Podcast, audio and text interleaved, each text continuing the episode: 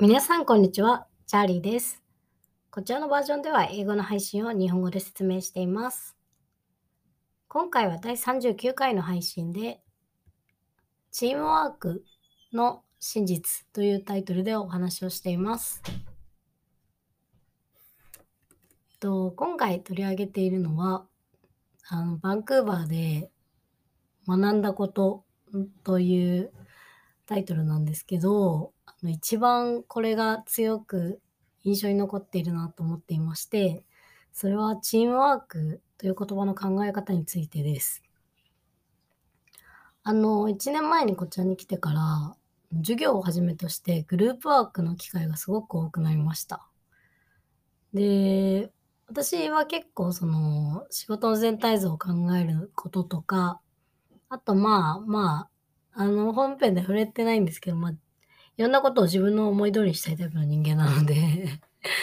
ついリーダー的な役割を取りがちでございましてですね、取りたがりでして、うん、まあ、大して英語喋れないのに、まあ喋れる学生たち相手にリーダーシップを取りに行ってたんですね。で、私が思ってたのは、まあリーダーシップ、まあ良いリーダーシップというものは、みんなが気持ちよくハッピーになれる場所を、着地点を、ある意味では着地点を見つけるっていうことなんじゃないかなと思ってたんですね。つまり、まあ、みんながそれぞれ違う意見を持っている中で、まあ、メンバーと議論することを通じて、まあ、ある一点の合意を得ることというか、まあ、いろんな人のいいところを吸収というか、えー救いながら、まあ、えー着地点を見つけていく作業。つまりは、誰かが悩んでいたら、まあ、みんなで助け合わなければいけないと。誰か一人が悩んでたら、救うものだというのが、まあ、日本人的なチームワークの精神かなと思ってたんですね。まあ、日本語で言うところの連帯責任という言葉があるかなと思うんですが、まあ、一人の、例えば過失に対して、全員が責任を持つという意味ですと。うん。で有名な言葉を借りると、one for all, one, all for one という。一人はみんなのために、みんな一人のためにと。うん。まあ、でもこれは日本式だったんだなっていうふうに気づきましたと。というのも、海外では、海外では、まあ、カナダでは、まあ、ある日ですね、私がまあチームリーダーとして、まあみんなが、まあ、この講師となる私のアイデアに納得しているかどうか、まあ、みんなにパートを振り分けた後ですね、これに納得しているかどうか、また何か難しい点はないかについて確認したいので集まってくださいみたいな。で、その日、こここの日に集まれますか？みたいなで、皆さんその時点では OKOK いけるよみたいなこと言うんですね。でもまあ、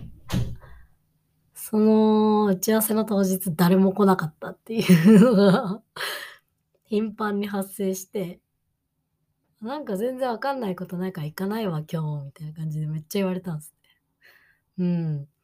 いやいやいや、お前はいいかもしれないけど、チームとしてどんなのって思ってるんだよ、みたいなことをちょっと言っちゃったりもしたんですけど、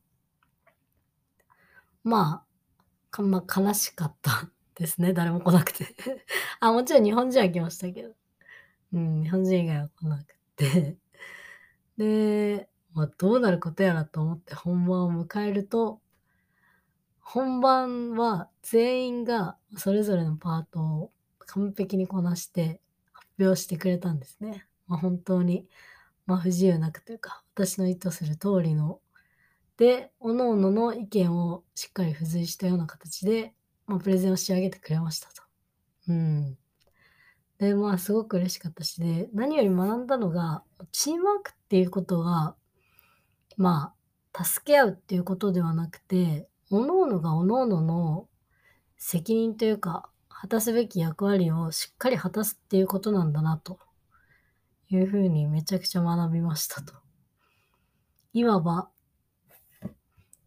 まあ、各々が各々のため、一人が一人のためにやって、それが結果としてみんなのためになると。うん。one for one, turn out to be for all って書いたんですけど、これは正しい英語かわかんないです。なんかそんな感覚があったんですね。うん。まあ、人を助ける、困ってる人を助ける必要はない。ただ、各々が各々を信じて、各々の役割を果たすと。うん。っていうのが大事なんだな。それがチームワークなんだなと思って、まあ、すごく興味深い経験でしたと。うん。まあ、カルチャーショックでしたけどね。まあ、日本のチームワークがいい、悪いということではなく、あ、チームワークの、まあ、本質的な意味ってそういうことなのかもしれないなと思ったという経験です。はい。あなたの文化ではチームワークについてどのように思われますか？日本式のチームワークまた他で感じられた部分について意見をお聞かせいただけると幸いですと締めております。はい今日はそんな感じです。